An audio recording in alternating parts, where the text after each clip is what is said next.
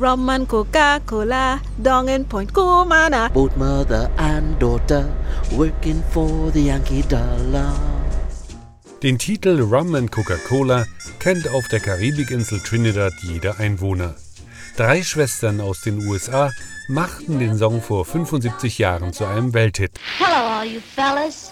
Greetings from the Andrews sisters. I'm Patty. I'm Maxine. And I'm Laverne. And along we want to send all our love and kisses. Time drinking rum and Coca-Cola. Go down Point Kumana. Rum and Coca-Cola erzählt aber auch einen Abschnitt der Geschichte des Karibikstaates, denn alle Orte, die in dem Titel erwähnt sind, gibt es tatsächlich auf Trinidad. Sie hören eine Folge der Audio Travels mit Henry Barchet. Rum Coca-Cola. Go down Point Kumana. Der Ort Point Kumana hat eine entscheidende Bedeutung für die Entstehung des Liedes, so die Fremdenführerin Sherry-Ann Pascal. There's a little village referred to as Point Kumana. What makes Point Kumana significant for us is that there's a rum shop where In dem kleinen Dorf Point. Kumana They gibt es einen Rum Shop, eigentlich eine Rumkneipe, wo der Song Rum and Coca-Cola geschrieben wurde, nämlich von einem örtlichen uh, Calypso-Musiker mit dem Namen Lord uh, Invader. Doch dann hat ein Amerikaner den Song einfach genommen und den Andrew Sisters gegeben. Die haben ihn weltweit sehr populär it gemacht, ohne zu wissen, dass ein Musiker aus Trinidad ihn geschrieben hat.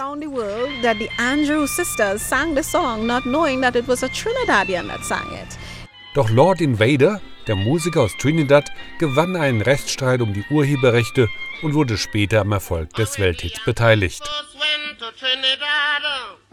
Some of the young girls were more than glad. They said that the Yankees treat them nice. And they give them a better price. They buy rum and Coca-Cola. Went down Point Kumana.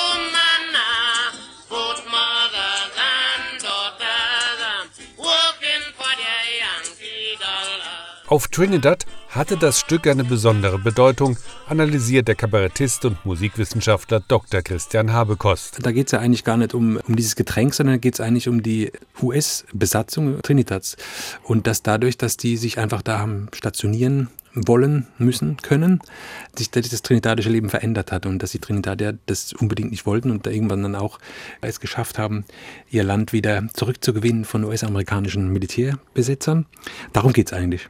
Und dieser Rhyme, der ist natürlich erstmal vorgefertigt, aber dann, wenn die Leute Zugabe fordern, dann kommt der Kalypsonien auf die Bühne und ähm, extemporiert. Das heißt, dann guckt er in die Menge, guckt er, was ihm, was ihm gefällt und dann wird es spannend, weil dann äh, singt er was, was man nicht vorher weiß und äh, diese, auch diese Art der Form, der Kunstform ist so ein kleines bisschen am Aussterben. Der Calypso war zu der damaligen Zeit auch eine Form der Nachrichtenübermittlung.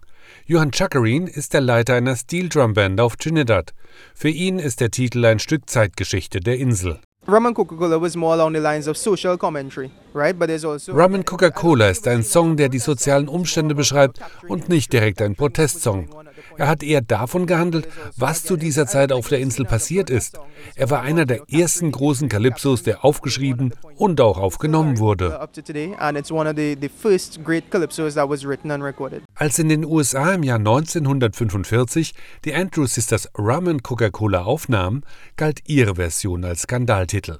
Der Text warb für ein alkoholisches Getränk, führte einen Markennamen in seiner Titelzeile, hatte Prostitution zum Thema und zeichnete alles andere als das Bild vom heldenhaften GI. If you ever go down Trinidad, they make you feel so very Doch der Titel gab ein weitgehend realistisches Bild der damaligen Verhältnisse auf Trinidad wieder, so Sherry-Ann Pascal. Yes, well, where the soldiers are, you would find the ladies. And of course, during uh, the Second World War, Wo die Soldaten waren, da waren auch die Ladies. Denn während des Zweiten Weltkriegs waren Tausende von Soldaten hier stationiert. Wir hatten 225 Stützpunkte auf Trinidad. In Chacamas war der größte. Und in den umliegenden Dörfern passierte das, was in dem Song beschrieben wurde. Viele Frauen haben Geld mit sexuellen Beziehungen zu den Soldaten verdient. uh, uh.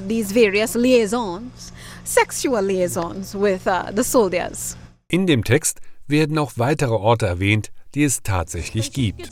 Carry to Mona's Isle, native girls all dance and smile. All these islands are off the western peninsula of Trinidad. You have Monas, you have Huevos, and you have Shaka Shikari.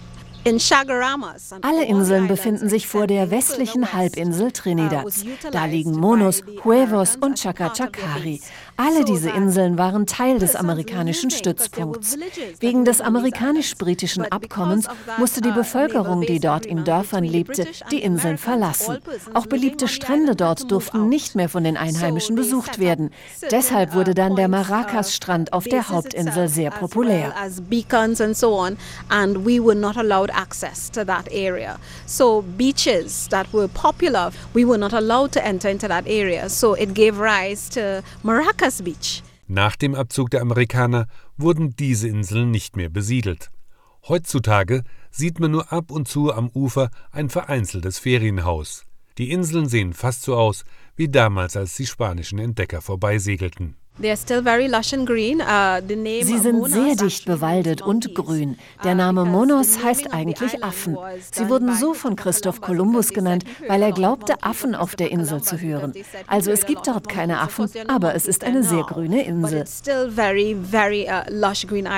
und noch einen weiteren ehemaligen US-Stützpunkt auf Trinidad findet man in der Version der Andrew Sisters. Out on Manzanella Beach.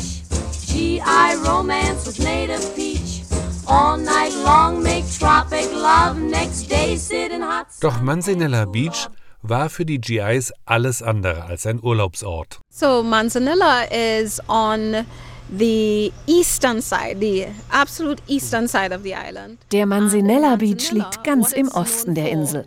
Heutzutage ist Manzanella bekannt als längster Strand mit Kokospalmen. Im Song wird dieser Ort erwähnt, weil dort die Dschungelkampfschule der Amerikaner war, bevor sie nach Panama abrückten.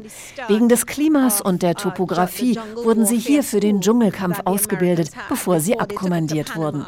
So, because of the type of uh, topography of the land, they did land training or jungle warfare training in Manzanilla first before they went anywhere else. Vieles hat sich auf Trinidad verändert, seit der Titel Rum Coca-Cola in den Hitparaden stand. Heute kommen die Amerikaner, aber auch Gäste aus aller Welt in erster Linie nach Trinidad, um Urlaub an den vielen ursprünglichen Stränden der Insel zu machen. Der Rum ist aber auch heute noch das Nationalgetränk geblieben und wird inzwischen in viele Getränke gemixt, so Giselle Laurent von der Angostura Destillerie. Rum is really a nice friendly drink, so like rum. Rum ist ein sehr freundliches Getränk. Heutzutage wird er oft mit Kokosnusswasser gemixt, aber die jungen Leute, die Rum zum ersten Mal probieren, trinken ihn am liebsten mit Cola. Und das bestätigen auch die Gäste im Rum-Shop von Point Kumana. Rum and Coca-Cola with a slight touch of coconut water. That's what we're speaking about. Und egal, welche Band dann spielt, nahezu haben alle eine Version von Rum and Coca-Cola in ihrem Repertoire.